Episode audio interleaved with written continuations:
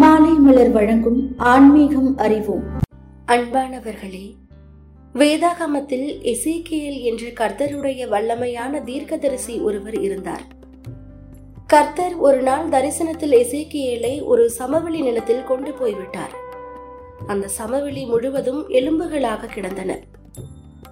அந்த தரிசனத்தின் அர்த்தத்தை முழுமையாக புரிந்து கொள்வதற்காக சிதறி கிடந்த அந்த எலும்புகளை சுற்றி நடக்கும்படி எசேக்கியலிடம் கர்த்தர் சொன்னார். அவர் அப்படி நடந்தபோது இரண்டு விஷயங்கள் அவருக்கு பளிச்சென்று தெரிந்தன ஒன்று அந்த எலும்புகளின் எண்ணிக்கை. மற்றொன்று அவற்றின் நிலைமை. அவை ஏராளமாக இருப்பதையும் மிகவும் காய்ந்து போய் கிடப்பதையும் அவர் பார்த்தார்.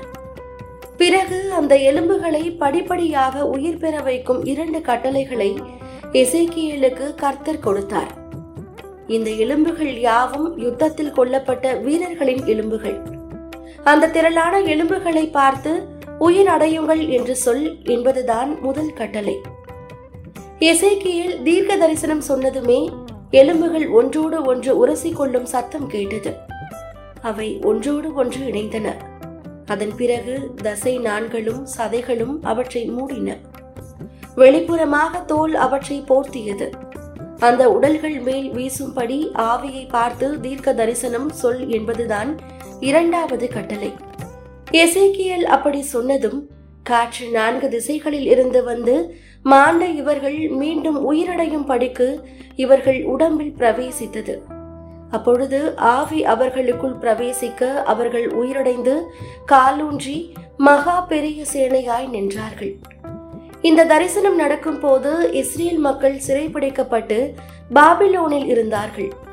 எருசலேம் அழிக்கப்பட்டு விட்டது என்ற செய்தியை கேட்டபோது அவர்கள் நம்பிக்கையற்று பலனிழந்து கடுமையான சோர்வுடன் காணப்பட்டார்கள்.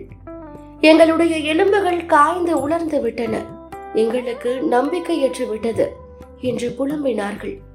ஆனால் அவர்களுக்கு நம்பிக்கை அளிப்பதற்காக கர்த்தர் ஒரு செய்தியை சொன்னார். காய்ந்து போன எலும்புகள் பற்றிய இந்த தரிசனத்தில் அந்த நம்பிக்கையூட்டும் செய்தி அடங்கியிருந்தது. சிறைபிடிக்கப்பட்ட இஸ்ரேவலர்களுக்கு மீண்டும் பலன் நம்பிக்கை கொடுப்பதாக கர்த்தர் உறுதியளித்தார். அவர்களை திரும்பவும் எருசலேமுக்கு கொண்டு வந்து அங்கே வாழ வைப்பதாக அவர் வாக்களித்தார்.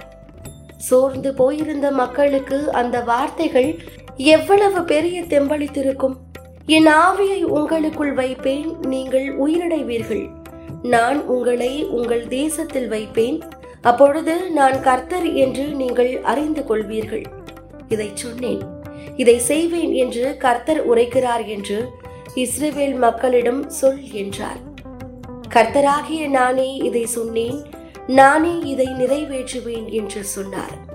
அந்த காலத்தில் சிறையிருப்பில் இருந்த எல்லோருமே தரிசனத்தில் எசேக்கியல் பார்த்த எலும்புகளைப் போலவே மன ரீதியாக இறந்த நிலையிலே இருந்தார்கள். அவர்களுக்கு நம்பிக்கை ஊட்டுவதற்காகவே எசேக்கியலுக்கு உலர்ந்த எலும்புகள் உயிர் பெறும் தரிசனம் காட்டப்பட்டது.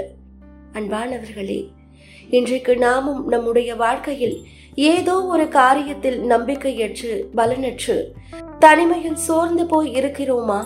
நமக்கு வரவேண்டிய பூர்வீக சொத்துகள் அல்லது கடனாக கொடுத்த ரூபாய் வராமல் வேதனைப்படுகிறோமா? அல்லது குறிப்பிட்ட நோய் நிலையில் மரணத்திற்கு நாள் குறிக்கப்பட்டு வேதனையோடு நாட்களை கடத்தி கொண்டு இருக்கிறோமா? அல்லது தொடர்ச்சியாக தேர்வுகள் எழுதி தொடர் தோல்வியால் துவண்டு போய் இருக்கிறோமா? அல்லது கடன் பிரச்சனைகளால் கண்ணீர் வடித்துக் கொண்டிருக்கிறோமா? வெளிநாட்டுக்கு செல்ல வேண்டும் என்று தொடர்ந்து முயற்சி செய்தும் வாய்க்காமல் காலம் கடந்து கொண்டு இருப்பதால் வேதனைப்படுகிறோமா? திருமணம் வாரிசுக்காக நெடுநாட்களாக காத்திருக்கிறோமா? கவலைப்படாதீர்கள். வேதம் சொல்கிறது நெடுநாட்களாக காத்திருத்தல் இருதயத்தை இழைக்க பண்ணும். விரும்பினது வரும்போதே ஜீவ விருட்சம் போலிருக்கும். ஆம் பிரியமானவர்களே நாம் ஒன்றிற்காக காத்திருக்கும் போதுதான் அதன் வழி என்னவென்று புரியும்.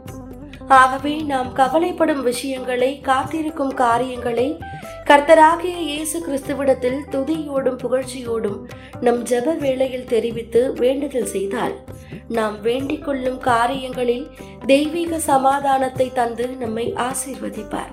இயேசு கிறிஸ்து நேற்றும் இன்றும் என்றும் மாறாதவர். ஜீவனுள்ள தேவன் ஆகவே அவரை நோக்கி பார்த்து ஜெபிப்போம் ஜெபம் பெறுவோம்.